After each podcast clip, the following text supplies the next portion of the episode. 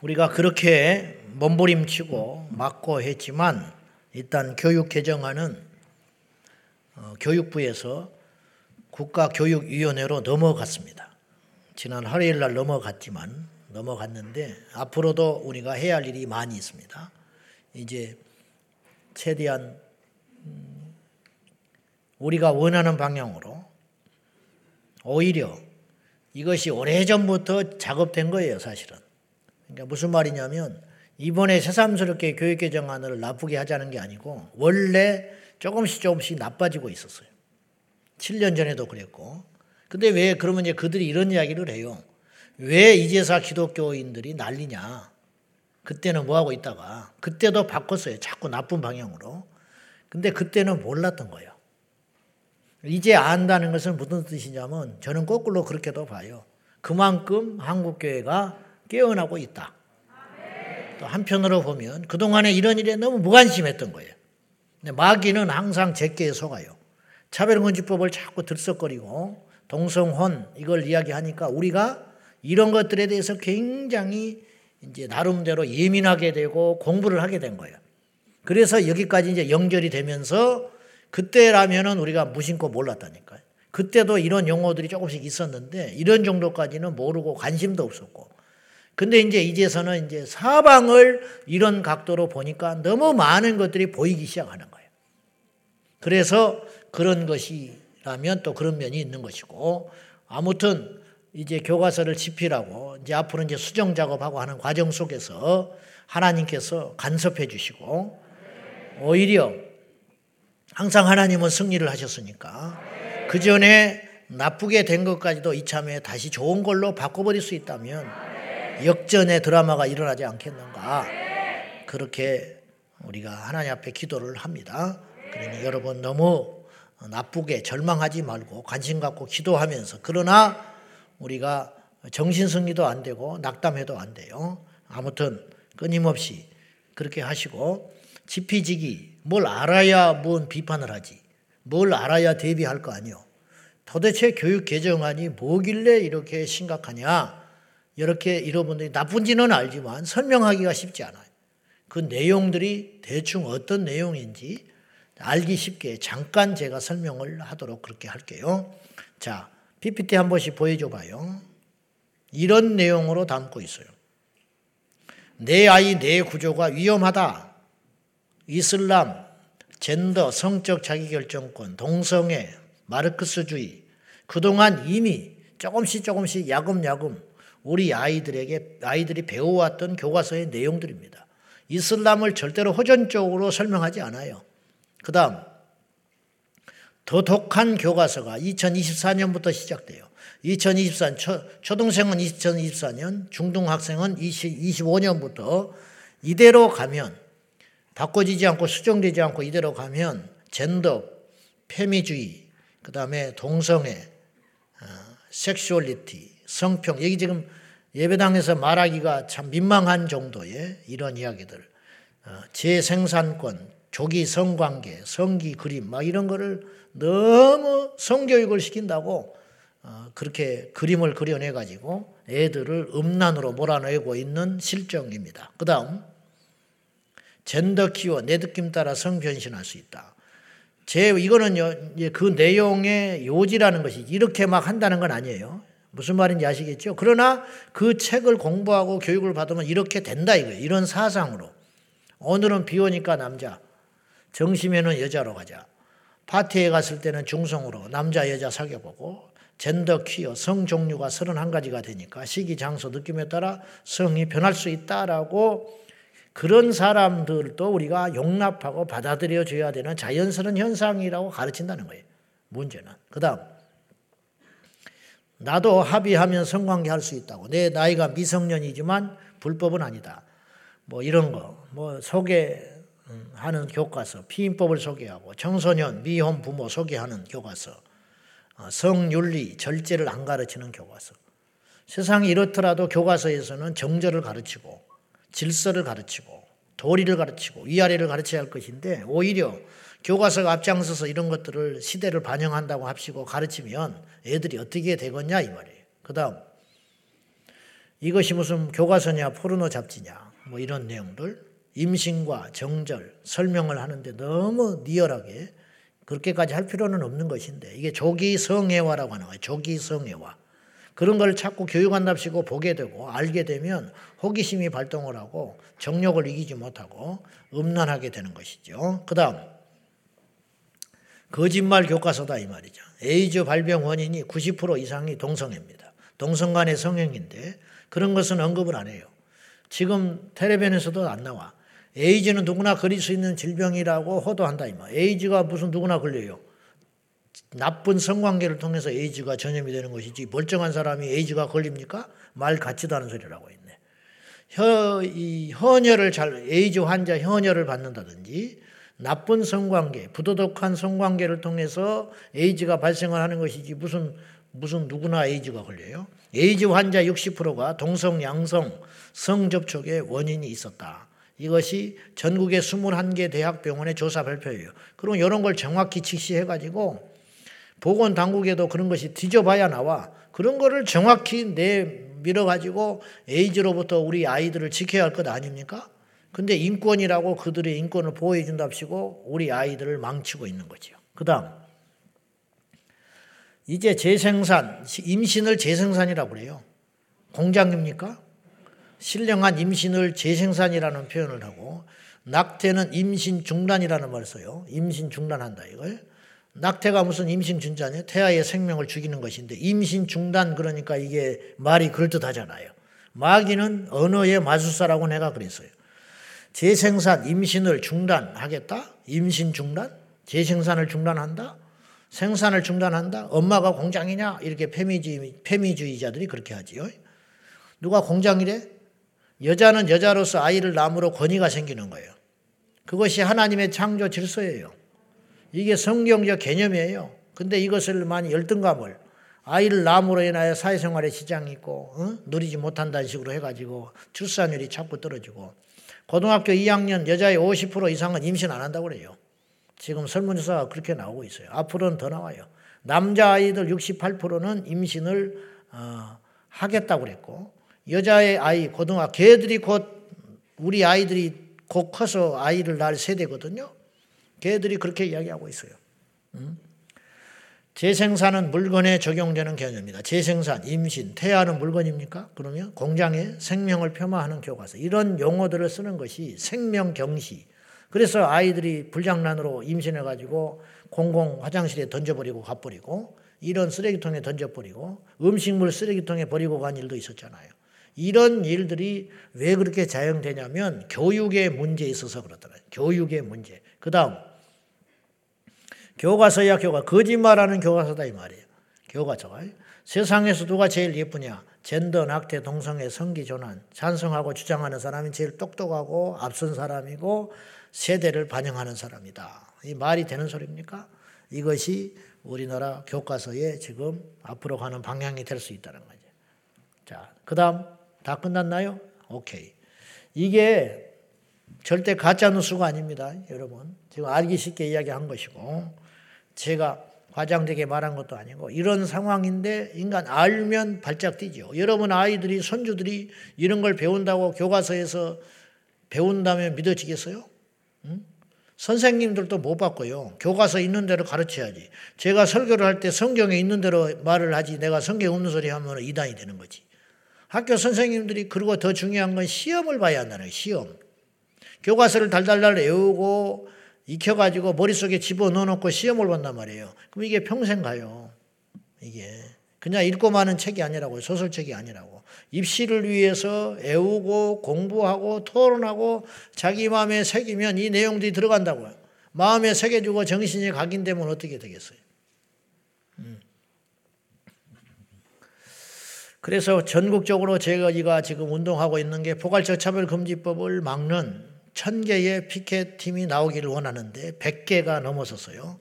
지난번에 우리 목회자 세미나 한 그 목사님들도 이제 같이 협력해 주시고 그런 결과들이 있었습니다. 천리길도 한 걸음부터입니다. 저는 반드시 천 개가 나올 거라고 믿고 이제 한국교회가 깨어나고 있다고 저는 믿습니다. 그래서 음 목사님들이 국회 앞에서 시위도 하기 시작하셨고 조금 늦은 감도 있지만은 그러나 늦지 않았습니다. 이제 내년 1월, 2월까지 목사님들이 계속 릴레이로 그런 운동을 하신다고 하니 그나마 너무 다행이고 감사하고 한국교회가 깨어나는 계기가 되리라고 확신합니다. 전국에 있는 천개 교회가 이 피켓 전도팀이 일어나서 공공장소와 시장과 때가 늦기 전에 차별금지법이 통과되면 그거조차도 못해요. 차별주의자가 되니까 벌금 물게 되니까 그러므로 목 내놓고 해야 돼요. 그때 당시에는. 그러니까 그렇게 하지 말고 지금 부지런히 하면 이 나라의 미래를 지킬 수 있다라는 뜻이죠. 자, 이제 오늘 설교하랍니다.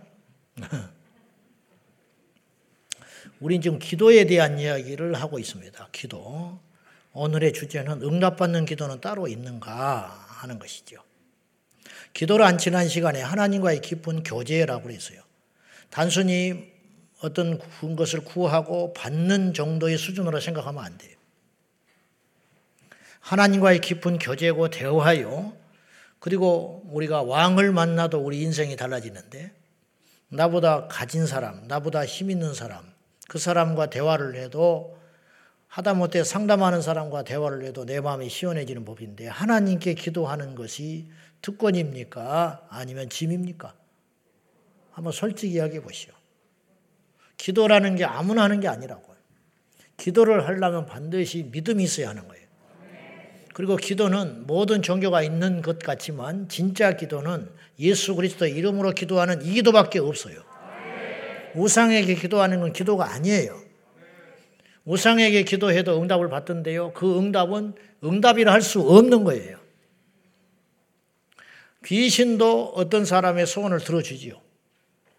전도를 하다 보면 법당에 가서 10년을 공들여 가지고 나를 낳기 때문에 교회를 못 온다는 사람이 있어요.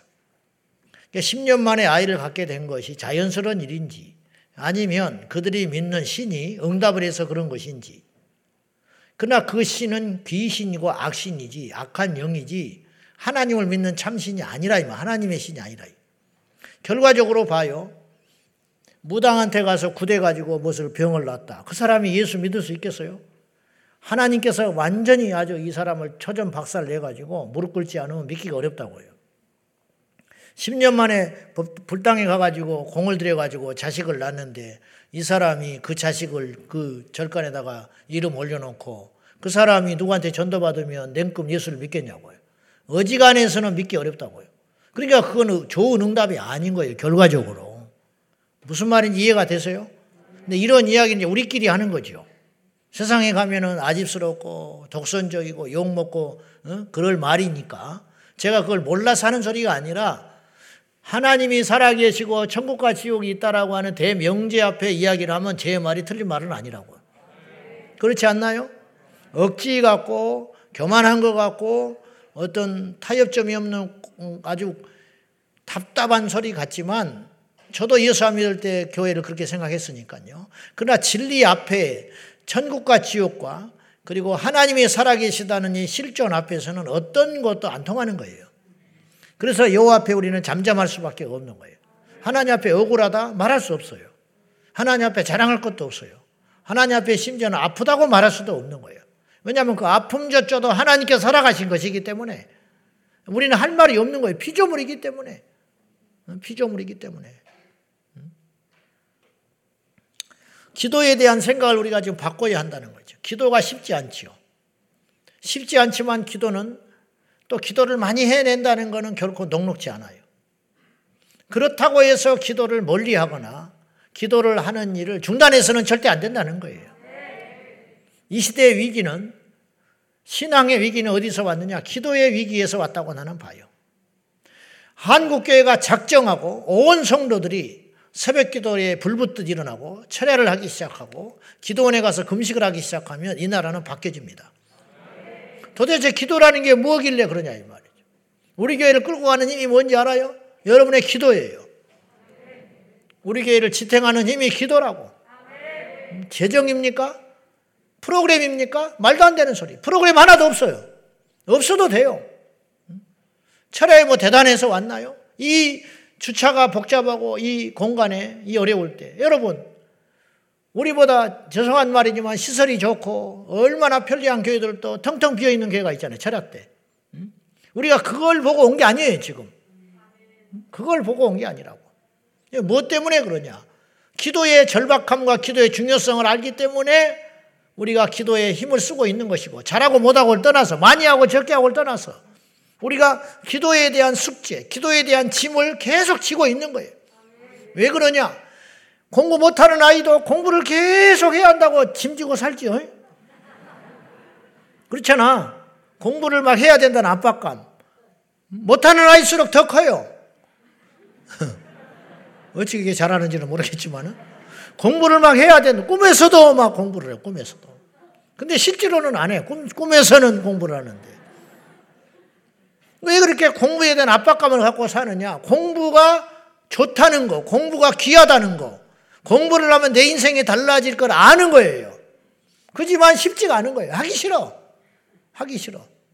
기도하면 분명히 응답이 있고, 기도하면 내가 변하고, 기도하면 뭔가 역사가 일어나고, 기도하면 내가 달라질 걸 알고, 기도하면 복이 임할 걸 알고, 기도하면 좋은 일이 일어나고, 좋고 안 좋고를 떠나서, 기도하면 어쨌든, 어쨌든, 하나님의 은혜가 임할 줄 아는데도 우리가 못하고 있기 때문에 충분히 못하니까 계속 기도에 대한 압박감을 갖고 산다고요. 역으로 말하면 기도는 그렇게 가치 있고 중요한 일이라는 거예요. 그것이.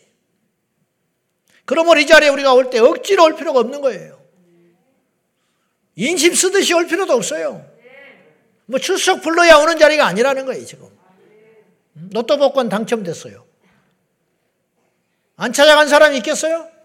안 찾아가는 경우는 잊어버 몰라서 안 찾아 몰라서 자기가 당첨된 지를 모르기 때문에 안 찾아가지 멀다고 안 오겠습니까? 바쁘다고 안 오겠습니까? 로또 복권 100억이 당첨이 됐는데 말이 됩니까?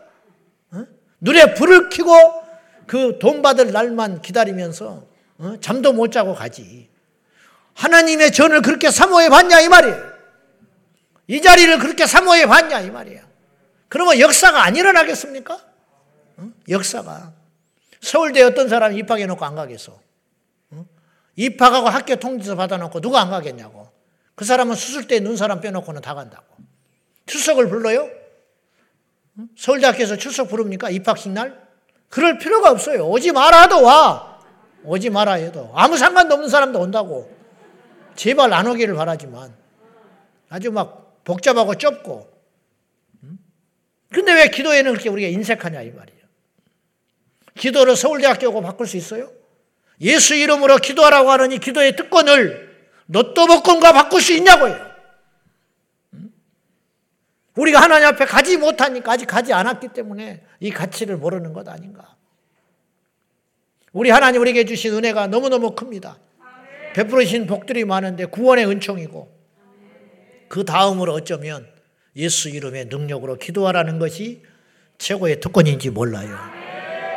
비유도 이건 이걸로도 다 바랄 수 없지만 기도의 능력이라는 것은 우리에게 허락하신 낚싯대와 같은 거예요. 낚싯대만 있으면 언제든 고기 잡을 수 있잖아. 고기 몇 마리가 문제가 아닌 거예요. 고기 몇 마리가 낚싯대 예수 이름으로 기도하면 내가 시행하리라. 기도하면 주님이 주신다고 했고 주님이 기도하면 주님께서 대신 행동해 주신다고 하시고 기도하면 채워주신다. 기도하면 도와주신다. 기도하면 응답해 주신다. 기도하면 들어주신다. 그런, 그런 것이 바로 예수 이름으로 기도하라고 하는 것인데, 우리가 기도를 안 하고 있다는 건 얼마나 어리석고 미련한 짓이냐, 이 말이에요. 우리가 기도에 대한 개념을 빨리 바꿀 필요가 있다는 거예요. 기도는 짐이 아니다, 더 이상. 기도는 우리에게 특권이다. 기도는 우리의 복이다. 그럼 뭐 기도하러 와라 말할 필요가 뭐가 무슨 필요가 있냐? 얼마나 기도가 약해졌는지 너무너무 안 오니까 여전도 예별로 돌리고 어? 권사회가 나오게끔 만들고 막 이렇게 해가지고 또 그래도 안 나오니까 막 특성을 시켜 특성 나와서 특성 그러면 그때만 나오는 거야 몇 달에 한 번. 그 믿음이 없는 기도지요. 억지로 나와 있는 거지요. 귀찮으니까 나오고 특성화로 나오고 그 기도가 무슨 힘이 있고 능력 있겠어요. 그리고는 이제 길면 길다고 뭐라 하고 밤새서 철야기도 하는 문화가 싹 없어졌어요, 지금. 옛날에는 철야기도 했거든요, 철야기도. 그 최다 기도가 왜 생겼냐면 어차피 어차피 못가 끝나도 동행금지 때문에 옛날엔 그랬어요. 어차피 4시까지는 안 풀려. 그러니까 교회에 있는 거예요, 그냥. 있느니 그냥 기도하자. 다시 통행금지가 있었으면 좋겠어. 그러면 죄를 덜 짓고, 애들이 빨리빨리 돌아오고, 술이나 먹고 흐느적거리는 것들은 유치장에 들어가서 하룻밤 자고 나오고. 그래 버려야 교회 가서 그냥 철회하는 거야. 4시까지 어차피 통행금지니까 사이렌 울릴 때까지 있다가 가자. 그러면 졸든지 뭐 어쩌든지 뭐 억지를 하든지 어쩌든지 그렇게 하다 보면 은혜를 받게 되고 응답도 받게 되고 변화가 일어나고 성령의 불도 받게 되는 그것이 우리에게 힘이 돼가지고 한국교회를 끌고 가는 능력이 됐어요. 근데 이것들이 점점 없어지고 있다는 거예요. 우리가 정말 중요한 가치를 놓치고 있다는 거예요. 두 사람이 똑같이 일을 하는데 어떤 사람은 인정을 받고 어떤 사람은 책망을 받아요. 그런 문제가 있는 거 아니에요. 어떤 사람은. 또 똑같이 일을 하는데. 똑같이 똑같은 음식을 만들어 내는데 어떤 사람은 맛집이 되고 어떤 사람은 망해서 폐업을 했다. 똑같이 기도를 하는데 어떤 사람은 응답을 받고 어떤 사람은 목만 아프고 심지어는 기도를 했는데도 불구하고 예수님이 책망을 한 사람들이 있었어요. 바리새인들의 기도. 기도를 그렇게 안 했으면 욕도 안 먹었어요. 바리새인들은 기도를 실컷 하고도 하나님께 우리 예수님께 책망을 받고 심지어는 금식을 하고도 욕을 들어먹었어요. 배만 고픈 거야. 자기들은 금식했다고 그랬지요. 그러나 주님 볼 때는 금식하고 있는 게 아니에요. 자기들은 뭐 기도를 엄청나게 많이 하는 것 같지요. 근데 주님이 볼 때는 그들은 기도를 하고 있는 게 아니에요. 도대체 왜 이런 일이 생기느냐? 그럼 그런 일이 그때만 있었겠냐는 거죠. 오늘 현대 교회 안에서는 없었겠냐 하는 것이죠. 바리새인의 기도와 세리의 기도를 주님이 비교를 했어요. 세리는 하나님 앞에 고개를 감히 못 들고 나를 불쌍히 여겨 달라고. 바리새인은 나는 이 세리 같지 않아서 감사합니다. 어떻게 이런 기도를 할 수 있죠? 어떻게 이런 기도를 할 수 있죠? 이 인간이 아무리 약하다고 이런 세리 같지 않아서 감사하다는 거예요. 그 감사의 기도를 하나님 받으셨을까요? 어찌 이런 인간이 있을까요? 이런 기도를 하나님 얼마나 역겹게 받, 차라리 기도하러 안 오는 게 나아요. 그런 기도를 하려면. 이건 아주 극단적인 예지만 그런 기도까지도 드리더라는 인간의 악함이. 그래서 그렇게 기도를 함으로 그들은 오히려 더 화를 쌓고 있는 거지요. 이런 일들이 그때만 있었겠냐 하는 거죠. 도대체 바리새인들의 기도, 이 책망받은 바리새인들의 기도는 무엇이 잘못됐냐는 거지요. 역으로 말하면 이런 기도는 응답받을 수 없는 기도라는 거죠. 이 양 기도하면 응답받아야죠. 할렐루야. 첫째, 이들의 기도가 하나님께 응답받지 못했던 이유는 기도와 삶이 분리되어 있었어요. 하나님은 기도의 소리만 듣지 않아요. 소리만 듣는다 치다면 바리새인들은 응답을 다 받아야 했어요. 왜냐? 첫째는 많은 양의 기도를 했거든요. 많은 말을 하면 얻는 것도 많아야 될 거 아닙니까? 산술적으로. 둘째로 그들의 기도는 아까 극단적으로 바리새인이 그런 판단하는 기도를 했지만 이건 예수님의 예인 것이지 실제로 그들의 기도는 거룩하신 하나님 주님을 찬양합니다. 이렇게 했을 거라고. 고상한 말로. 근데 하나님은 그들의 기도를 다 예면하셨어요. 도대체 이유가 뭐냐? 가인과 아벨이 똑같이 하나님께 제사를 드렸습니다. 저는 가인의 제사가 결코 소홀하지 않았다고 생각해요. 하나님께 정성을 다해서 제사 자체는 드렸다고 봐요. 이게 인간의 본능이기 때문에. 구약의 제물을 드릴 적에 그 제물이 제가 볼 때는 그 제물 제사를 드리는 것은 정성은 결코 뒤지지 않을 것이라고 봐요. 왜냐하면 기복 신앙이 있었기 때문에. 제사를 잘 드려야 복을 받고 응답을 받는다는 것은 알고 있었기 때문에 그 인간의 시키지 않아도 있어지는 본능이기 때문에 우리에게도 그런 것이 있듯이 그 재물 자체는 문제가 없었어요. 문제는 뭐냐? 그의 삶이었다. 그래서 성경은 이렇게 말해요. 창세기 3장에 가인과 그 재물은 거부하셨고 받지 않으셨고 아벨과 그의 재물은 받으셨느니라. 하나님은 헌금만 받는 게 아니에요. 그 헌금의 내용까지 받으시는 거예요. 똑같은 100만 원이라도 하나님이 받으시는 100만 원이고 거부하시는 100만 원이 있었어요. 고리대금업자가 이자 놀이 해가지고 핏바라먹은 돈을 11조를 하면 하나님 받겠냐 이 말이에요. 도둑질한 돈에 11조를 드리면 받겠냐고. 보이스피싱 해가지고 1억을 벌었어. 그 천만 원 11조 하고 천만 원 건축 한금하고 사람은 큰 헌금이라고 얘기했지 모르나 하나님이 그 보이스피싱 해가지고 낚여가지고 누구의 피눈물 흘린 채로 사기친 그 돈의 11조를 하나님이 받겠냐 이 말이죠. 안 받지요. 상식 아닙니까? 사람은 속일 수 있지만 하나님 못 속여요. 그러면 기도도 마찬가지라는 거예요. 말만 받겠냐 이 말이죠. 말만 받는 분이 아니다. 기도의 내용, 기도의 언어, 기도의 말만 받는 게 아니라 그것과 더불어서 기도의 행동을 받으신다는 거죠. 기도하는 그 사람의 삶, 그것까지 합당한 삶, 합당한 자가 합당한 기도를 드릴 때 그 기도는 금상청화가 되지 않겠습니까? 기도와 삶이 분리되어 있어요. 우리 가운데 진실한 마음과 행실은 있지만 기도를 안 하는 사람이 있어요. 거꾸로 삶은 엉망인데 주여 주여 부르짖고 밤낮으로 간구하는 사람이 있다 치면 둘 다 주님 앞에는 숙제거리인 거예요.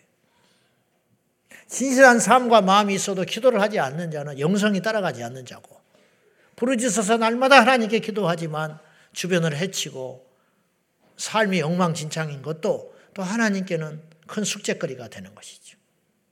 숙제거리.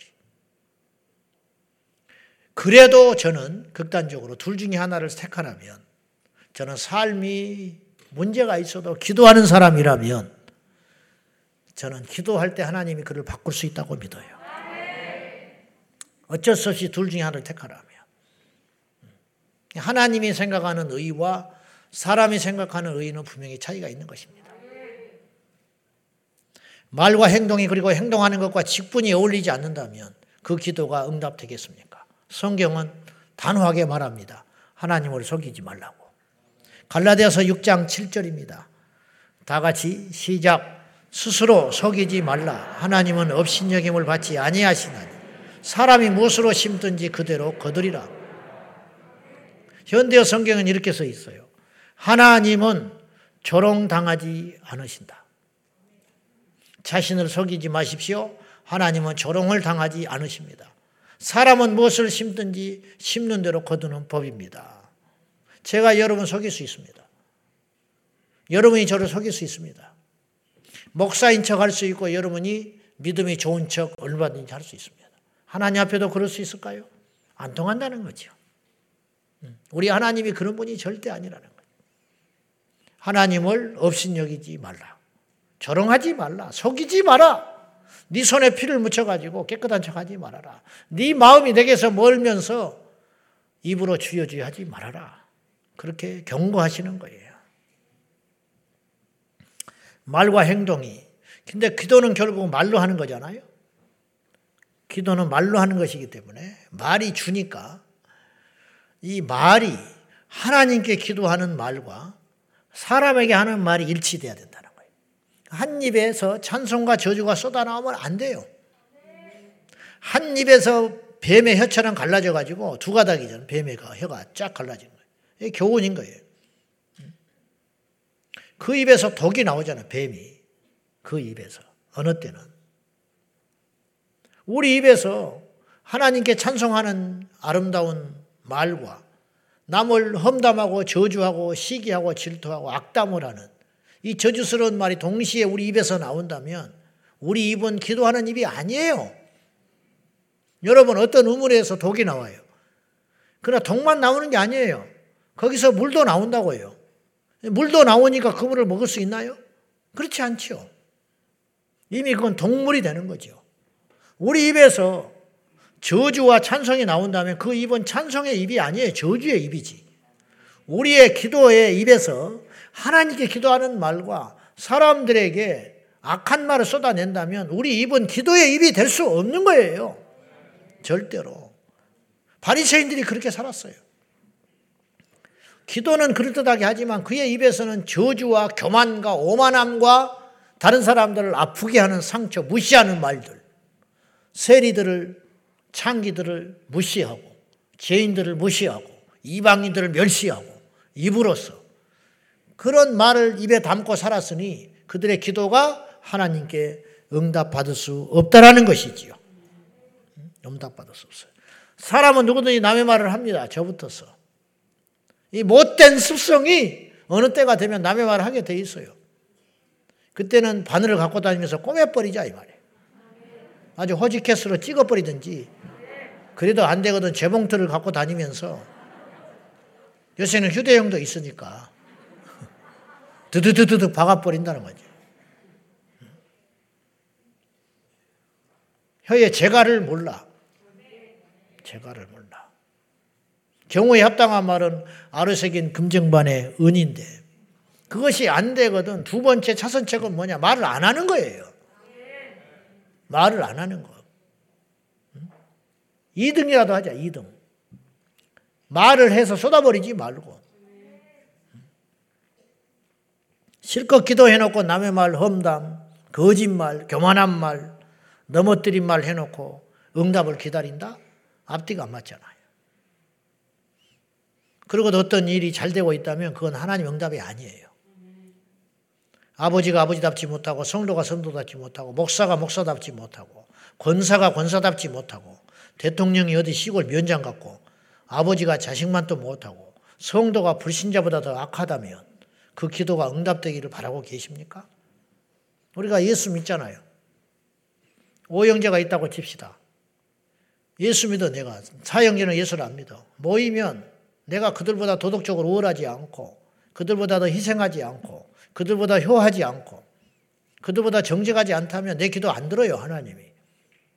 오형제가 있는데 내가 예수 믿는 유일한 형제라면 그들보다 참고 그들보다 성숙하고 그들보다 희생하고 그때 그 기도가 응답이 되는 것이지 똑같이 살면서 더군다나 더 악하면서 명절 때 가가지고 고수도 쳐가지고 돈이나 다 따버리고 음, 그런 짓을 일삼으면서 어? 그게 말이 되냐 이 말이에요 그러면서 또 교회 와서는 철회한답시고 엎드려 있고 그럴 리 없지만 교회 와서 철회한 사람이 그렇게 살 수는 없겠지요만은 극단적으로 그럴 수가 있다면 아니라는 거지요. 바리새인은 그래서 응답을 못 받는 거예요. 이게 다 아는 이야기입니다. 우리들의 이야기. 안 고쳐져요. 고쳐야 합니다. 언제까지 우리가 헛된 생활, 인생을 보내려고 그래요. 목만 쉬어가지고 기도하는 포방감. 그러나 실제로 응답이 없잖아요. 그런 낭비되는 영성 생활을 뭐로 합니까? 그렇게 하지 말자 이거예요. 그렇게 하지 말자. 두 번째로 바리새인들의 기도는 믿음이 없는 기도였어요. 왜냐하면 그들이 믿음이 없다라는 걸 스스로 증명하는 거예요. 왜 열매가 없었어요. 열매가. 그들의 기도가 진정으로 믿음 있는 기도였다면 응답됐을 것입니다. 그들은 기도 응답이 없었어요. 그리고 그들이 정말로 제대로 한 기도를 했다면 예수님이 나타나셨을 때 예수님과 논쟁할 수 없어요. 어찌 기도하는 사람이 예수님 못 알아보겠습니까? 어찌 제대로 기도하는 사람이 하나님 앞에 하나님의 뜻을 모를 수가 있겠습니까? 그건 곧 예수님을 대적하고 베드로도 하나님의 아들이라고 고백한 예수 그리스도를 자기 마음으로 인정하지 못한 채 심지어 주님을 대적하고 주님을 죽이려고까지 마음을 먹었다는 것은 그들이 제대로 기도 생활을 안 했다는 뜻이에요. 그들의 기도가 진정한 믿음의 기도였다면 믿음의 삶이 나올 수밖에 없는 것이죠. 오늘 본문에 뭐라고 합니까? 이렇게 시작합니다. 15절입니다. 한번 읽어봅시다. 시작. 믿음의 기도는 병든 자를 구원하리 주께서 그를 일으키시리라. 혹시 죄를 범하였을지라도 사심을 받으리라. 믿음의 기도는 병든 자를 구원한다. 믿음의 기도는 병든 자를 살린다. 거꾸로 믿음 없는 기도는 어떤 일도 안 일어난다. 주께서 그를 일으키시리라.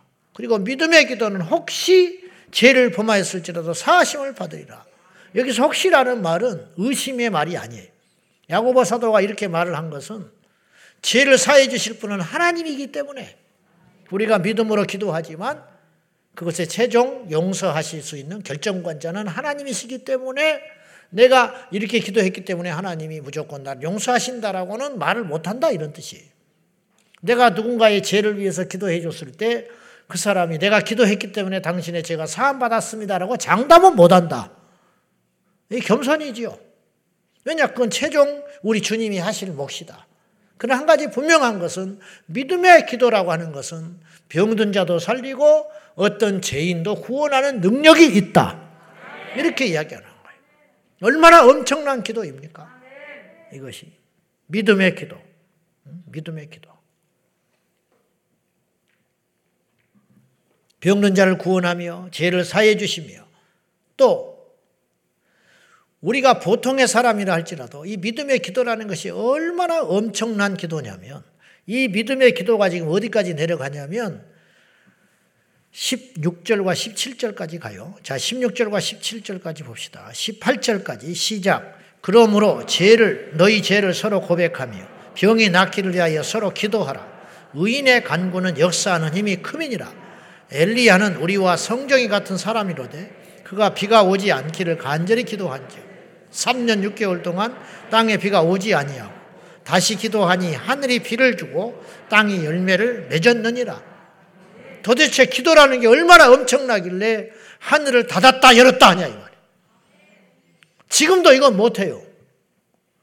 뭐 비가 안 오니까 뭐 이렇게 화학 성분을 뿌려가지고 비를 내릴 수 있다고 하는 것이 한참 떠들썩하니 몇십 년 전부터 나왔었어요. 근데 그 잘 안 해요.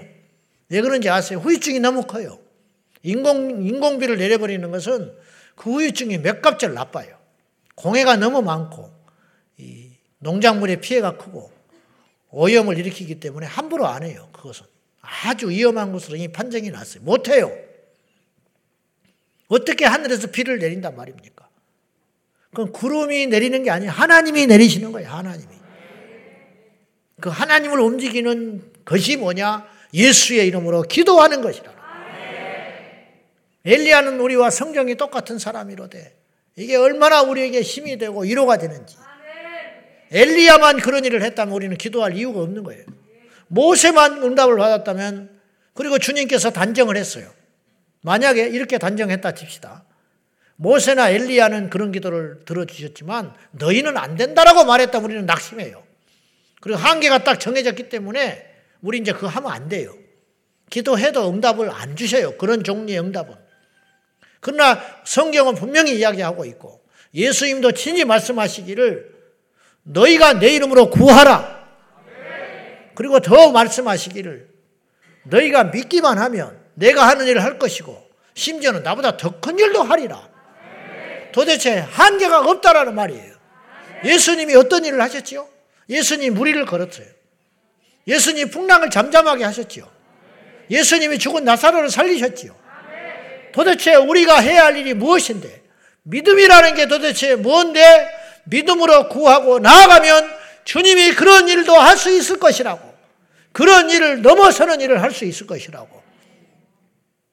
그럼 그런 일이 없었다면 예수님의 말씀은 과장입니다. 그러나 예수님이 그 말씀하시고 부활 순천하신 이후에 2000년 기독교 역사 가운데 오병이어의 기적이 있었고요. 죽은 사람을 살린 목사님이 계셨고 스미스 위글스 워스 목사님 같은 사람. 그의 생전에 그의 아내를 내가 살렸다고 말하지 않았어요? 아내? 아내가 죽었어요. 아내가 어디 집회를 갔는데 죽어서 왔어.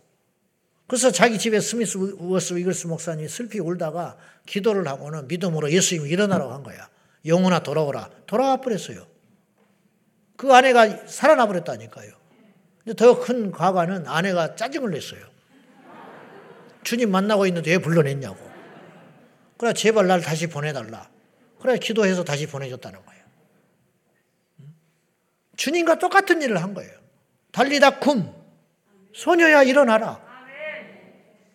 우리 주님이 그런 분이에요. 그분이 우리에게 명령하세요. 기도해라. 내가 시행하겠다. 그러니 얼마나 이게 마귀에게는 무시무시한 위기냐고요. 마귀한테는 뭐 천지가 개벽할 무서운 일이죠. 어? 북한이 핵폭탄을 쳤다고 생각해 봐요. 이미 졌을지도 모르지만은 한번 생각해 봐요. 얼마나 무서운 일인가. 얼마나 두려운 일인가. 뭐 안 통하잖아요. 뭐가 통해요? 같이 죽자고 덤벼들면은. 마귀한테 얼마나 무서운 거예요. 예수 이름의 능력을 우리에게 주시고 그 이름으로 구하면 하나님이 움직여 주신다니. 마귀가 무슨 수로 해보냐고 우리를. 우리는 엘리와 같은 성경을 가진 자로 돼. 엘리야도 밥을 안 먹으면 배고팠어요. 엘리야도 영적 침체를 겪었습니다. 엘리야도 이세벨의 말 한마디에 꼬꾸라져 가지고 수백 킬로를 도망가 가지고 노뎀나무 아래 엎드려 가지고 사는 것이 죽는 것이 사는 것보다 낫습니다. 말도 잘해. 죽는 것이 사는 거야 낫다는 거야. 오늘 우리 식으로 말하면 나 죽여 주시오 그 소리야. 뭐 그렇게 쉬운 말을 어렵게 하는지 모르겠어요. 그잖아요. 죽는 것이 사는 것보다 낫습니다. 나 죽어 주시, 나 죽이, 나 죽여 주시오. 나 못 살겠어. 그 소리 아니요. 말도 참 그럴듯하게 했어요. 똑같아요, 우리하고. 그런 엘리야. 근데 그 엘리야가 기도를 하니까 하나님이 하늘문을 닫아버려가지고 3년 반 동안 비를 안 내려버리더래요. 심판을. 그러다가 다시 기도하니까 문을 열어줘서 비가 쏟아지게 하셨다. 이게 어디에 달렸느냐? 엘리야가 문제가 아니고 엘리야가 했던 믿음의 기도 때문에 그런 일이 일어난 거예요. 우리는 엘리야가 아닙니다. 그러나 엘리야가 가졌던 믿음의 기도만 우리가 시행할 수만 있다면 엘리야가 문제가 아니고 엘리사도 그렇게 했잖아요. 우리도 그렇게 할 수 있다라는 거죠. 믿자고요. 아멘. 믿어서 손해될 게 뭐가 있냐고요. 믿어도 손해될 게 뭐가 있어. 남편이 아내를 믿고 아내가 남편을 믿어주면 그 집안에 행복이 찾아오지요. 목사가 성도를 믿어주면 그리고 성도가 목사를 믿어주면 그 목사가 힘이 나서 목회할 거 아닙니까? 딴청이나 피우고 설교 듣고 나면 주석이나 뒤적거려가지고 틀렸다 맞았다 트집이나 잡고 그러면 그 교회가 어디로 가겠습니까? 회의만 하면 싸우려고 덤벼들고 어? 천 원이 빈다고 이천 원 어디다 갖다 썼냐고 덤벼들고 그렇게 자꾸 의심하고 어? 그렇게 긁어대가지고 뭘 하겠냐 이 말이야. 저한테 그렇게 하지 마라 그런 뜻이 아니야. 그런 뜻이 아니라 불행하잖아요. 하나님과 우리 우리 하나님 의심해서 뭐가 남냐고요.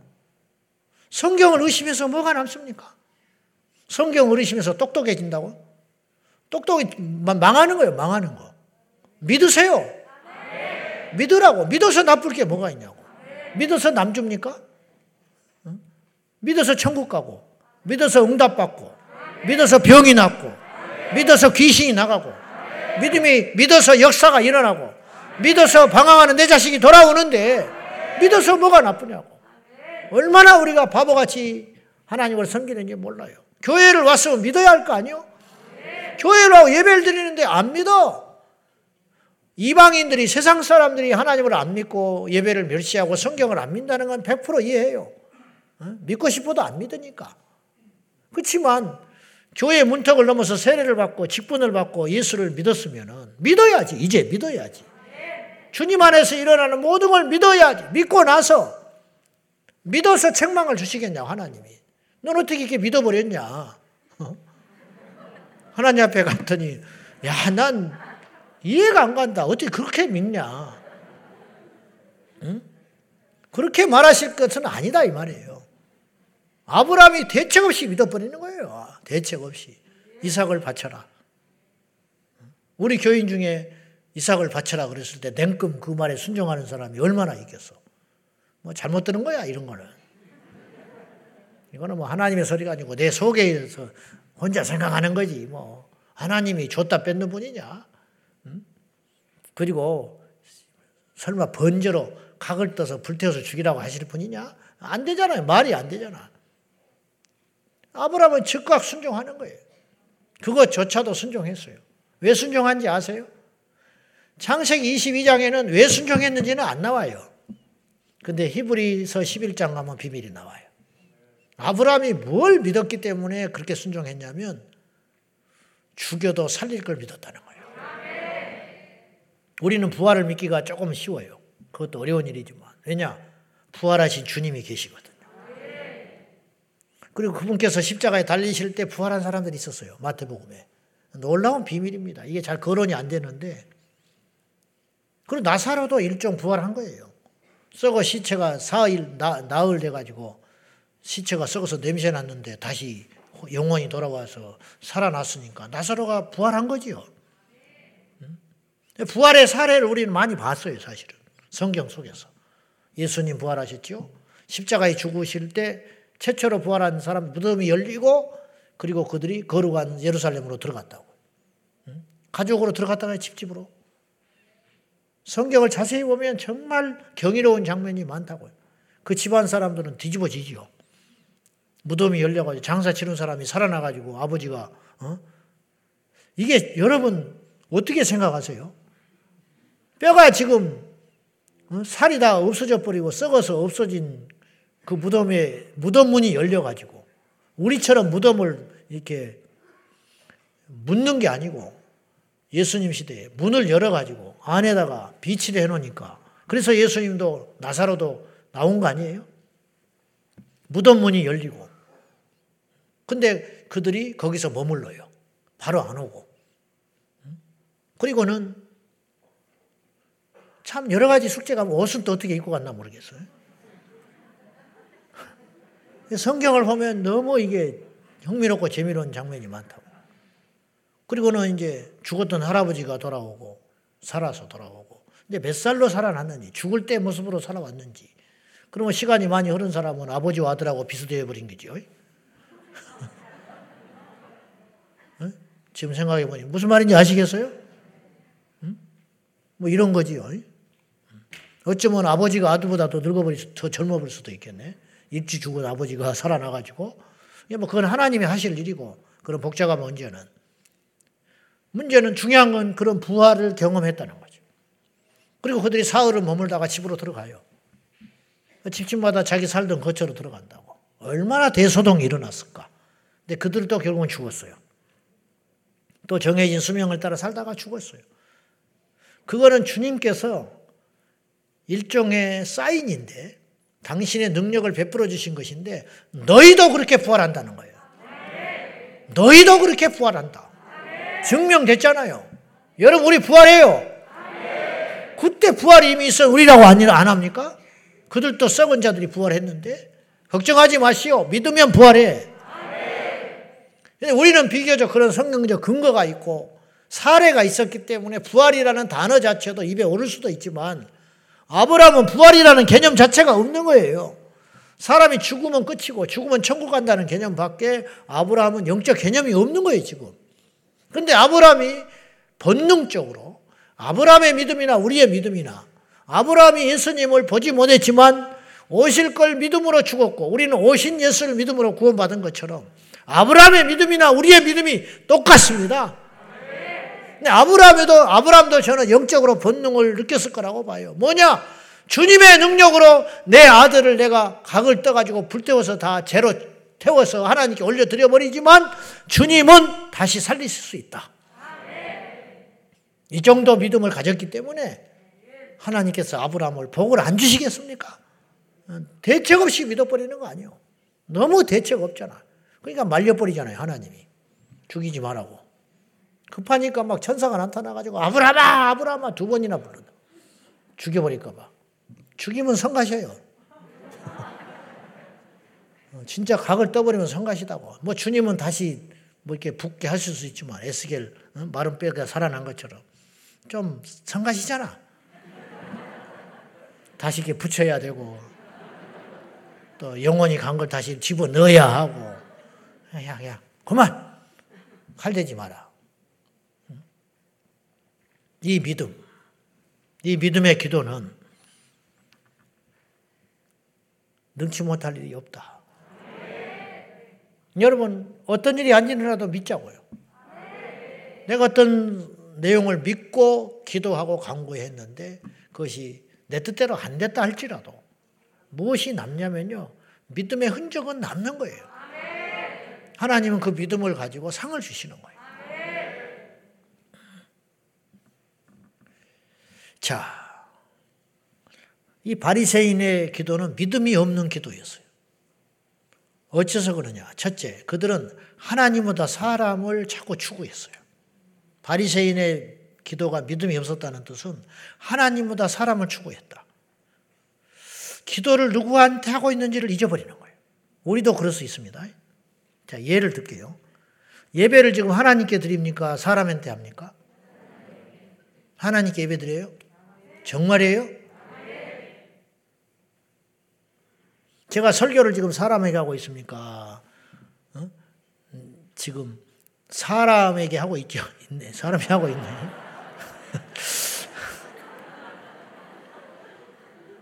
여러분이 잘 듣고 있는지 내가 이야기를 하는 거예요.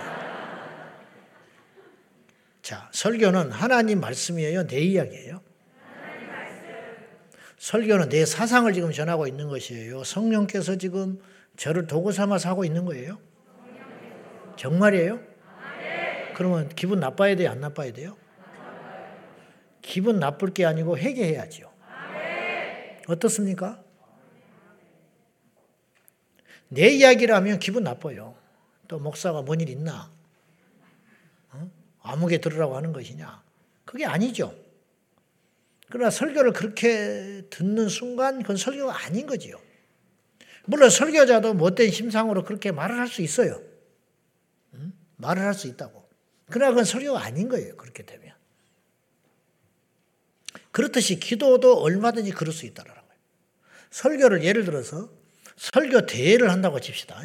신학교에서 설교 대회를 열었어요. 그러면 제가 이제 설교 대회를 준비했어요. 다섯 명이 올라갔다 칩시다. 결선에 올라갔어. 그럼 내가 이제 설교 대회를 할 때 설교를 하지요. 성경을 읽고 하나님을 들먹거리면서 막 선포를 했어요. 강하게. 그 설교가요? 아닐까요? 제가 그때 설교할 때 그 모인 청중들을 바꾸려고 설교를 하겠습니까? 상을 받으려고 설교를 하겠습니까? 상 받으려고 설교하죠. 설교 대회니까. 근데 그런 마음으로 오늘 내가 여러분에게 설교를 한다면 나는 설교가 아닌 거예요. 기도도 마찬가지라는 거예요. 기도를 우리가 어느 날부터 사람에게 하고 있는 거예요. 사람에게. 대표 기도 합니다. 대표 기도 할 때 사람에게 하는 것 같아요. 그럴 때가 있어요. 사람이니까 사람이 의식하지요. 그것이 전혀 없을 수는 없어요. 설교? 설교를 잘하고 싶지요. 이 땅의 모든 목사는. 그러나 설교를 따져보시오. 하나님의 말씀이라면 하나님 말씀이 잘한 것이 있고 못한 게 어디가 있어요? 하나님 말씀이 좋은 게 있고 나쁜 게 어디가 있어요? 하나님 말씀이면 말씀인 것이지. 그게 하나님 말씀이지. 하나님 말씀 우리가 가려서 들을 권리가 있습니까? 하나님 말씀을 우리가 취사 선택할 수 있는 어? 선택권이 있나요? 그렇지 않지요. 그런 것처럼 기도를 우리가 우리도 모른 채 하나님께 한다 하면서 사람에게 하고 있다 이거예요. 그래서 지난 시간에 말한 것처럼 바리새인들이 빠진 오류가 있었는데 그게 뭐냐? 기도를 많이 해야 된다는 압박감. 하나님을 사랑하고 기도에 깊이 몰입을 하고 기도에 눈을 뜨고 기도의 가치를 알았기 때문에 많이 한 게 아니고 기도를 많이 해야 내가 믿음이 있는 사람으로 인정받을 것 같기 때문에 기도를 많이 하게 됐다는 거지요. 하나님께 할 말이 많아서 많은 기도를 드린 게 아니고 할 말은 없는데 그냥 주절주절 하고 있는 거예요. 왜냐? 기도를 많이 하는 사람인 것처럼 보여주기 위해서 그렇게 하고 있더라는 거예요. 이게 믿음이 없는 기도라는 거예요. 바리새인들은 이런 기도를 했다는 거예요. 바리새인들. 우리가 얼마든지 그럴 수 있어요. 얼마든지. 개척교회를 하면서 다 목사님들이 그런 에피소드들이 많지만은 성도들이 없으니까 새벽기도 가도 사모님하고 이렇게 하다가 1년, 2년 하다 보면 지치니까 그냥 오늘은 그냥 기도나 하고 말자. 그리고 돌아섰는데 다다다닥 계단에서 소리가 났다는 거예요. 그래서 엎드려 있다가 얼른 다시 일어나 가지고 성경을 펴고 예배를 드렸다는 거예요. 저는 그런 적은 없지만은 저는 뭐 성도들이 계셨으니까 저는 충분히 이해해요. 또 그럴 수 있다고 봐요. 그렇지 않습니까? 응? 사모하고 둘이 앉아 있었어. 여보, 오늘 그냥 우리 기도하고 말세. 찬송 한 장 부르고 설교 준비하기도 힘들고 하니까. 나도 그럴 것 같아. 근데 해필 그러는 날 따다닥 소리가 났다.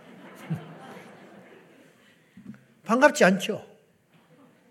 그리고 또 반갑지요? 이거 뭐 어떻게 표현해야 할지 모르겠지만. 그리고 그날의 설교는 다분히 그 사람 의식한 설교일 수밖에 없지요. 그날따라 설교를 아주 잘하려고 할 것이고, 그리고 끝난 다음에 기도를 많이 할 겁니다. 왜? 우리 교회는 이렇게 기도를 많이 하는 교회고 이 목사는 기도를 이렇게 많이 하는 목사라고. 어쩔 수 없다 이 말이에요. 그렇다 치더라도 그런 삶이 계속 굳어져서는 안 된다는 거죠. 우리도 모른 채. 사랑하는 여러분. 우리가 기도를 누구한테 하고 있는가를 분명히 하시기를 축복합니다. 개인 기도를 할 때도 그렇고 중보 기도를 할 때도 그렇고 철야 기도를 할 때도 그렇고 우리가 하나님 앞에 기도하고 있습니다. 두 번째는 하나님보다 문제를 추구해요. 문제.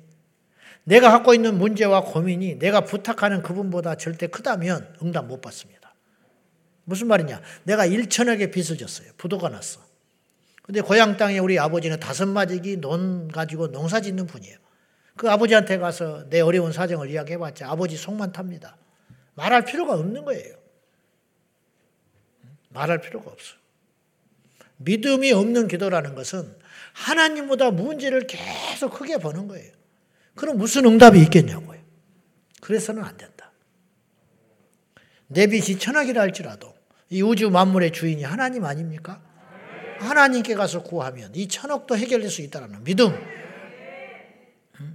세상 의사들은 다 손을 들었지만은 하나님은 그 의사를 만드신 분이고 인간을 흙덩이에서 만드신 분이기 때문에 이 질병을 고칠 분은 하나님밖에 없다고 그 하나님을 바라보는 믿음으로 나가면 그 기도는 힘이 있고 달라질 수밖에 없다라는 것이죠. 하나님께 기도를 하지만 안 될 거라는 거예요. 문제가 너무 크기 때문에. 이거는 뭐 일상에 누구도 해결할 수 없고 심지어는 하나님마저도 이 문제만큼 어려울 것 같다는 생각을 가지고 기도를 하면 그 기도가 믿음의 기도가 될 수 없다는 거죠. 엘리야가 가물은 땅을 보고 낙심을 했다면 절대 하늘에서 비가 내릴 수 없지요. 엘리야가 바알과 아세라 선지자 기세 등등한 850명 숫자를 보고 기가 질렸다면 절대로 하늘에서 불을 끌어내릴 수 없지요. 엘리야가 하나님께 기도합니다. 주여 비를 불을 내려 주소서. 불을 내리셔야 할 이유가 어디가 있느냐? 나로 하나님의 참 종인 것과 이 땅에 하나님이 살아계신 참 신인 것을 알려주시기 위하여 불이 내려야 한다고. 그렇게 말을 하잖아요. 다윗이 골리앗이 절대로 자기가 당한 이 상황보다 컸다면 절대로 물맷돌 들고 못 나갑니다. 저렇게 거대한 장수지만 내 믿음으로 갈때 저거 아무것도 아니라는 거예요. 그러기 때문에 이길 수 있었던 거예요. 여러분, 믿음으로 능치 못할 일이 없으니 문제를 보지 말고 그 문제 열쇠를 쥐고 있는 하나님을 바라보기를 축원합니다. 이것이 믿음의 기도다. 이것이 믿음의 기도다. 믿음 하나님께 나오는 자는 반드시 그가 계신 것과 그를 찾는 자들에게 상 주시는 이심을 믿어야 할지니라. 그세 번째는 불가능을 묵상하지 말고 가능을 묵상해라. 가능을 묵상해라. 할 수 없다고 여기면 안 되는 거죠. 할수 없다고 여기면서 뭐하러 기도를 합니까? 이 사람은 나한테 돈 빌려줄 사람이 아니다. 뭐하러 말을 하고 있어요? 빌려주지도 않은 사람을, 능력도 없는 사람을. 이 사람이 빌릴 수 있다고 믿기 때문에 이야기하는 거야. 주식 투자 왜 합니까? 주식 투자하면 쫄딱 망해. 그러면 나는 망할 줄 믿고 나는 주식 투자한다. 그런 바보는 이 땅에 한 명도 없어요. 복권을 왜 사서 그렇게 긁어댑니까? 응?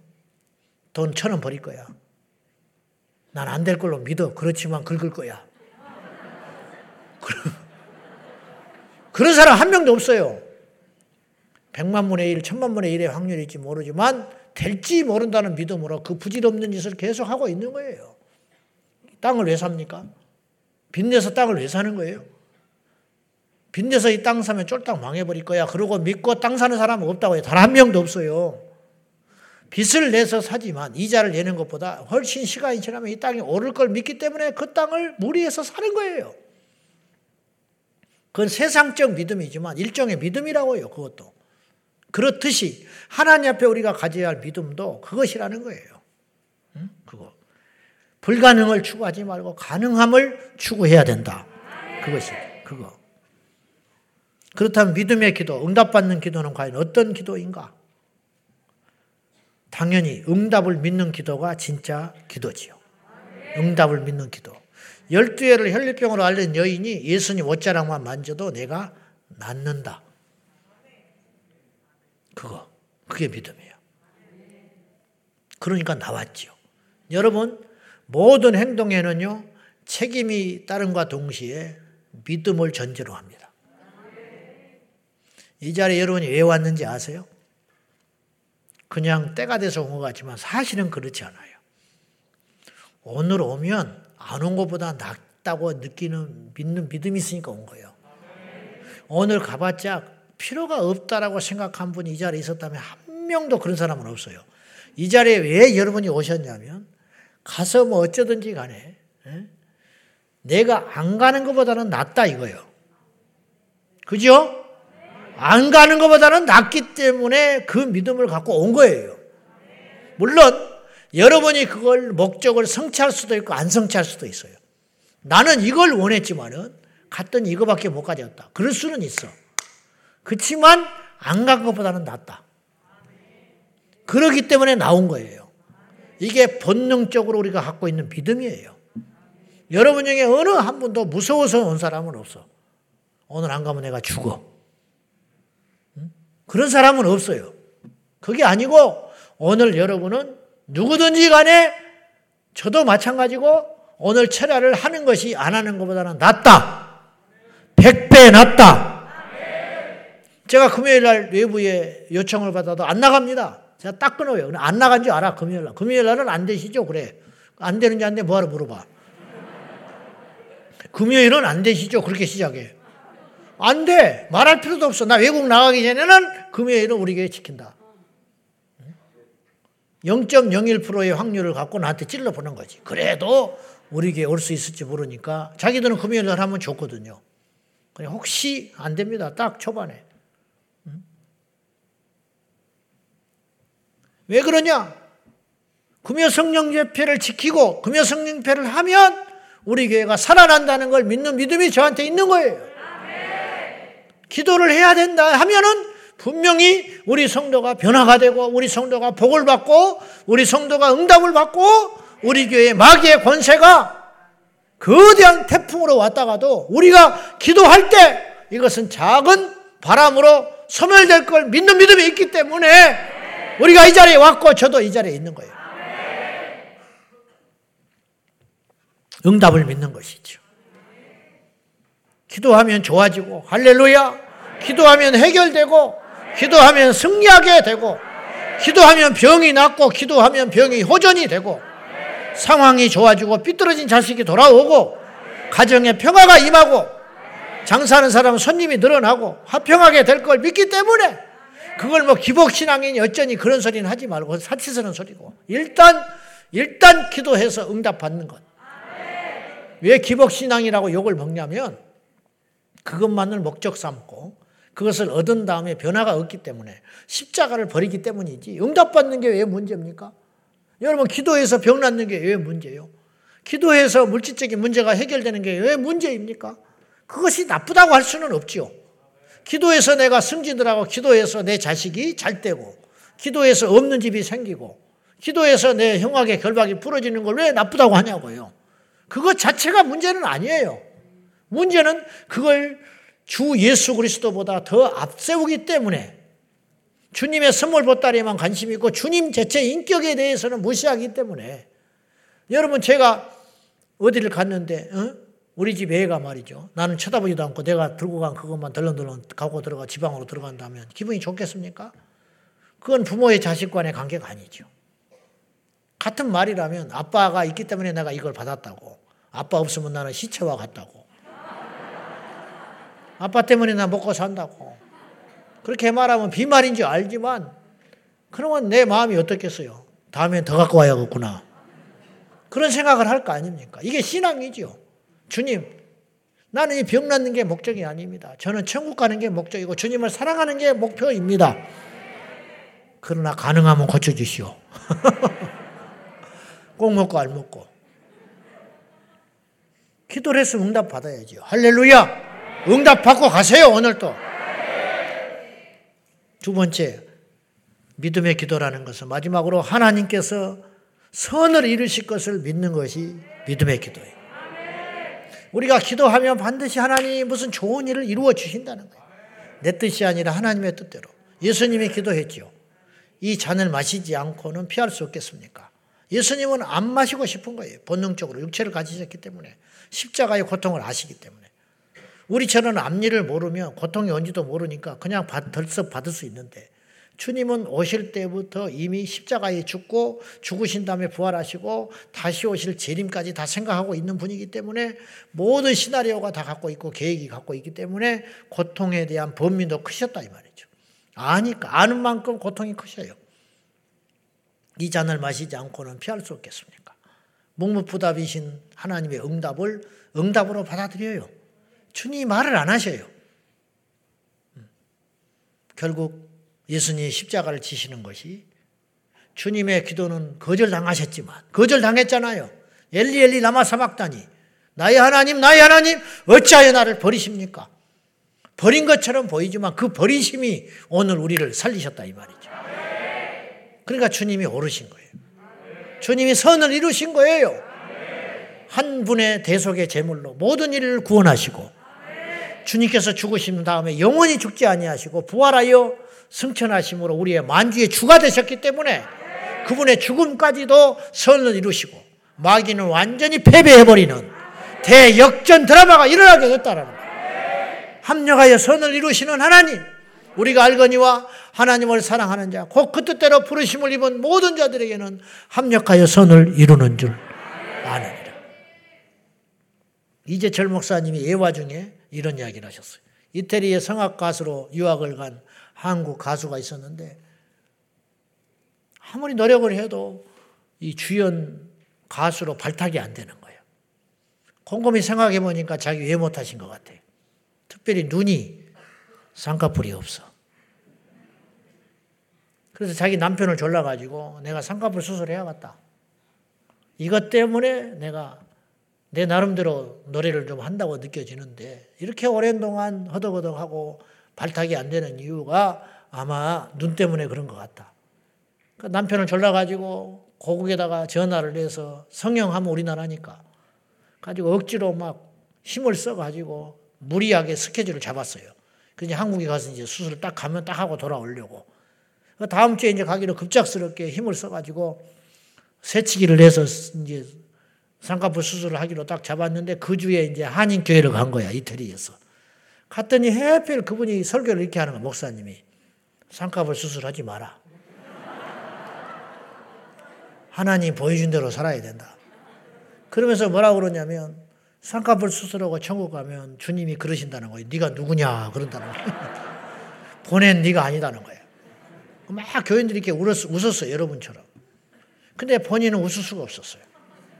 왜냐 하나님이 자기에게 주신 내마의 말씀으로 그 농담 속에서 받은 거예요. 그렇구나. 나 쌍꺼풀 수술 안 해야겠다. 그리고 취소했어요. 어렵게 잡은 스케줄을. 취소해 버리고는 말았는데 쌍꺼풀 수술 날 잡은 그날이 공교롭게도 콩쿠르 하는 날이었어. 알고 봤더니 찾아보니까. 그래서 콩쿠르 나가요. 근데 거기서 대상을 받았어. 근데 더 놀라운 건 거기에 쟁쟁한 극장 어떤 이 극장장들이 와 있었던 거예요.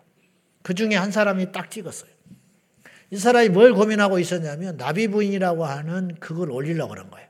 이 나비 부인의 스토리가 일본 여자가 2차 대전 때 미국 이제 일본에 주둔한 미국 병사 군인한테 사랑하다가 외면당하는 버림받는 비극적인 이야기. 근데 일본 여자를 갖다 쓰면 되는데 일본 여자는 똑같은 동양인인데 우리나라만큼 가청력이 안 뛰어나대. 아, 이것도 기분이 좋아 저는요. 일본 여자들이 우리나라 여인들의 그 가창력을 못 따라온다는 거예요. 그래서 일본 여자를 쓸 수가 없다는 거예요. 나비부인 주연으로. 그 나라의 이야기인데도 불구하고. 서양 여자를 써보니까 안 맞아요, 또 이게. 그래서 결국은 한국 가창력이 좋은 오페라 가수를 뽑아야 했는데 하나같이 오디션을 보면 성과풀을 다 해버린 거야. 그러니까 쌍꺼풀을 한 한국 여, 이 가수를 쓰니까 가창력은 좋은데 이 느낌이 안 살아. 버림받은 여자 같지가 않아. 그리고 고민을 하고 있었는데 딱 눈에 띄는 가창력도 좋은 쌍꺼풀 수술 안한 여자 가수 한국 사람을 처음 만났다는 거예요. 그날로 캐스팅을 했어요. 그러니까 오스트리아, 독일 이런 데서 공연을 해요. 그러니까 신문에 대서 특필이 되고. 근데 이 나비 부인의 주연을 맡은 이 여인은 그때부터 하나님을 찬송한다는 거예요. 억지로 하지 마. 쌍꺼풀 수술 안 하는 것도 뜻이 있다. 이제 이미 해버리면 어떡할 거예요? 머리수도 없고. 참고로 나는 안 한 겁니다. 오해하지 마시오. 지는 해놓고 남은 하지 마라 그러냐. 그게 아니에요. 나는 자연산입니다. 이제 큰일 났어. 한 사람은 이제 가수 못하는 거야. 그냥 이모디스 입대로 살아. 저는 키가 작다고 생각해 본 적이 없어요. 아까 들어오면서도 그 생각했네. 나보다 작은 사람이 우리 교회 더 많아요. 키 커도 필요 없고 작아도 필요 없어. 아무 상관이에요. 주님께서 다 우리에게 필요해서 주신 거예요. 이 사람을 만난 것도 뜻이 있고 저 사람을 만난 것도 있고. 기도도 하나님께서 우리가 기도할 때 하나님이 오히려 더 좋은 걸로 그 기도가 제대로 된 기도라면 진실한 기도라면 충분한 기도라면 하나님께서 반드시 더 좋은 것으로 응답하고 계시다는 걸 믿으셔야 됩니다. 이게 인격적으로 하나님을 인정하는 자세라는 거예요. 오늘의 결론. 알맹이 없는, 실체가 없는, 응답 없는 공허한 기도를 후안 까를로스 오르티지 목사님은 이렇게 이야기를 했어요. 성도들의 많은 기도가 천국에서 쓰레기통에 던져진다. 기도를 많이 해서 올라가긴 한데요.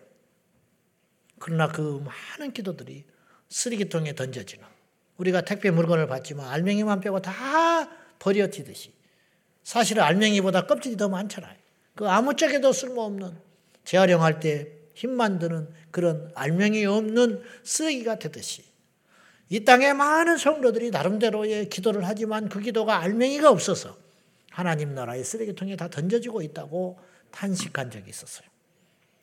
어머니가 그런 기도를 하지 말고 실제적인 기도를 하자. 결론적으로 우리의 기도가 정말로 응답이 있는 간절한 진실된 기도인지를 체크를 해야 할 것이고 그 다음에 우리가 하나 더 체크해야 할 것이 있다면 우리의 기도가 정말 실제적으로 기도를 하고 있는가? 교회 와서 3시간을 머물다 갔는데 10분 기도하고 가는 사람도 있어요. 교회에서 종일토록 하루를 지냈지만 단 1분도 기도를 안 하고 갈 수도 있어요. 남들이 볼 때는 교회 가서 살다시피 하지요. 남들이 갈 때는 매주마다 철야를 꼬박꼬박 참석하지요. 그러나 기도가 안 하고 간다면 그것이 무슨 기도 필요가 있냐고. 본인은 억울할 법도 하지요. 나는 이렇게 철야 기도를 하는데 하나님께서 응답 안 해준다고. 아니, 기도를 안 한 거예요. 안 해. 응? 기도를 안 한 걸 어떻게 응답을 받습니까? 그리고 잘못된 기도를 하나님 어떻게 응답을 하시냐고. 여러분, 우리가 진짜 기도를 합시다.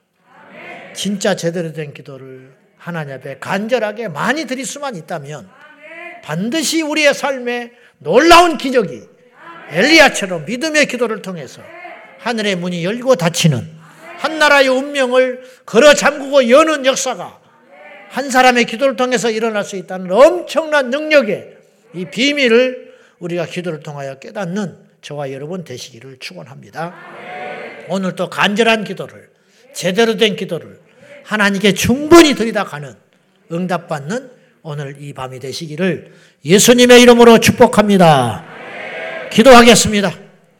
이 시간에 기도할 적에 하나님, 나의 기도를 점검하게 하신 하나님 아버지, 너는 부르짖으라. 응답받는 기도가 따로 있는가? 믿음의 기도가 응답받습니다. 주여, 이 밤에 나에게 기도의 영을 부어주셔서 응답받는 기도의 주인공이 되게 하여 주십시오. 아버지 하나님, 나의 기도가 잘못됐다면 기도를 하는 중에 깨닫게 하여 주셔서 올바른 기도, 강력한 기도, 능력 있는 기도를 여호와 아버지 하나님 앞에 드리게 하여 주시옵소서. 다 같이 우리 주님 부르며 기도하겠습니다. 주여! 주여!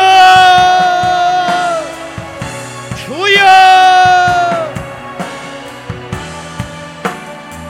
살아계신 하나님 아버지, 우리의 기도가 간절한 우리의 기도가 진실한 기도, 우리의 기도 믿음의 기도가 되게 하여 주십시오. 믿음의 기도는 병든 자를 구원하리니 혹시 죄를 범하였을지라도 사심을 얻게 되리라. 주여 엘리야는 우리와 성정이 같은 사람이로되 하나님 앞에 기도했을 적에 3년 반 동안 하늘의 문이 닫혀버렸고 또다시 기도했을 때에 하늘의 문이 열려 비가 내림으로 인하여 땅에 열매가 맺히고 소산을 얻은 것처럼 우리의 기도는 한계가 없습니다. 이 밤에 기도합니다. 변화를 위해 기도합니다. 응답을 위해 기도합니다. 역사를 위해 기도합니다. 시인을 위해 기도합니다.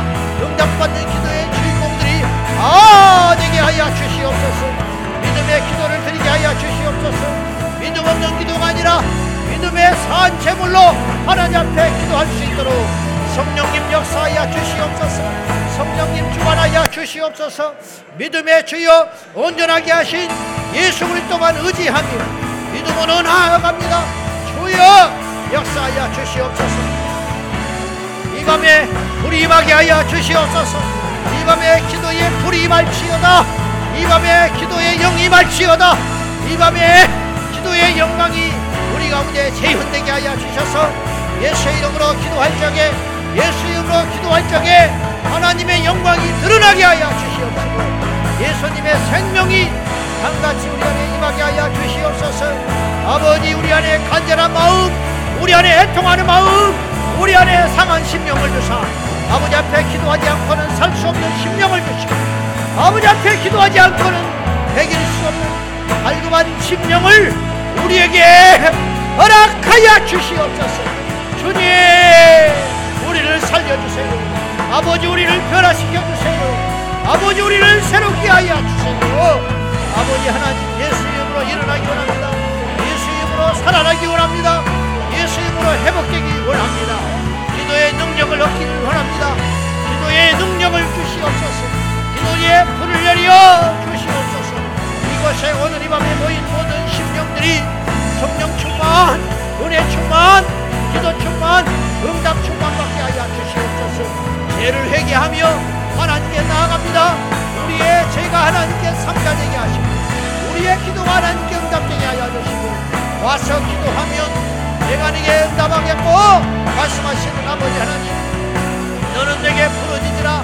갈급한 마음으로 절박한 마음으로 애통한 마음으로 상한 마음으로 하나님께 나아갑니다. 주여 응답하여 주시옵소서 들으소서 응답하소서 역사하소서 새롭게 하여 주시옵소서 할렐루야 살아계신 하나님 실체적인 간절한 기도, 응답의 기도, 역사하는 기도를 드리게 하여 주시옵소서. 아버지, 아버지, 아버지, 아버지 하나님 도와주시옵소서. 아버지 하나님 도와주시옵소서. 아버지 하나님 도와주시옵소서. 아버지 하나님 도와주시옵소서.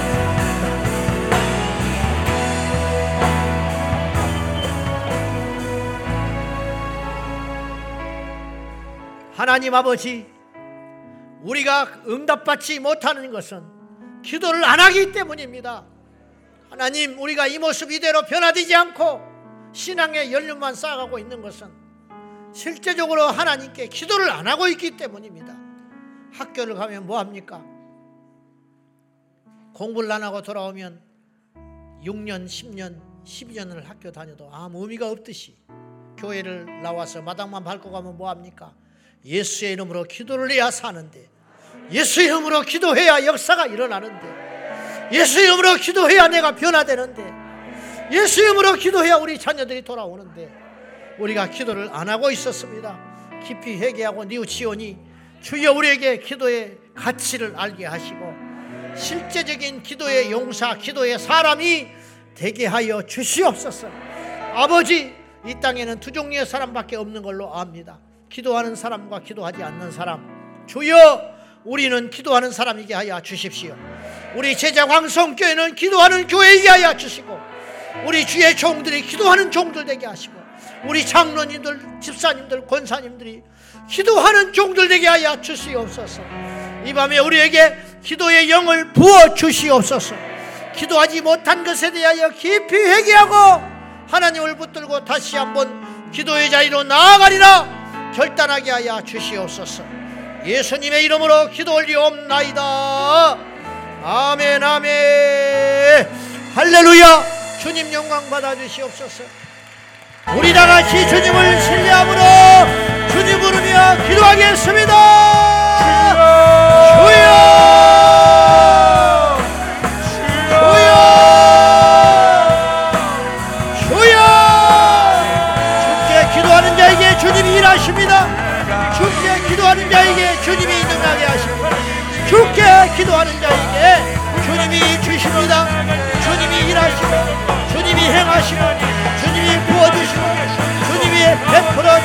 줄로 믿습니다. 주께 기도하는 자에게 주께 기도하는 자에게 쓰실 것입니다. 주께 기도하는 자에게 응답하실 것입니다. 주께 기도하는 자에게 역사하실 주님을 찬양합니다. 주여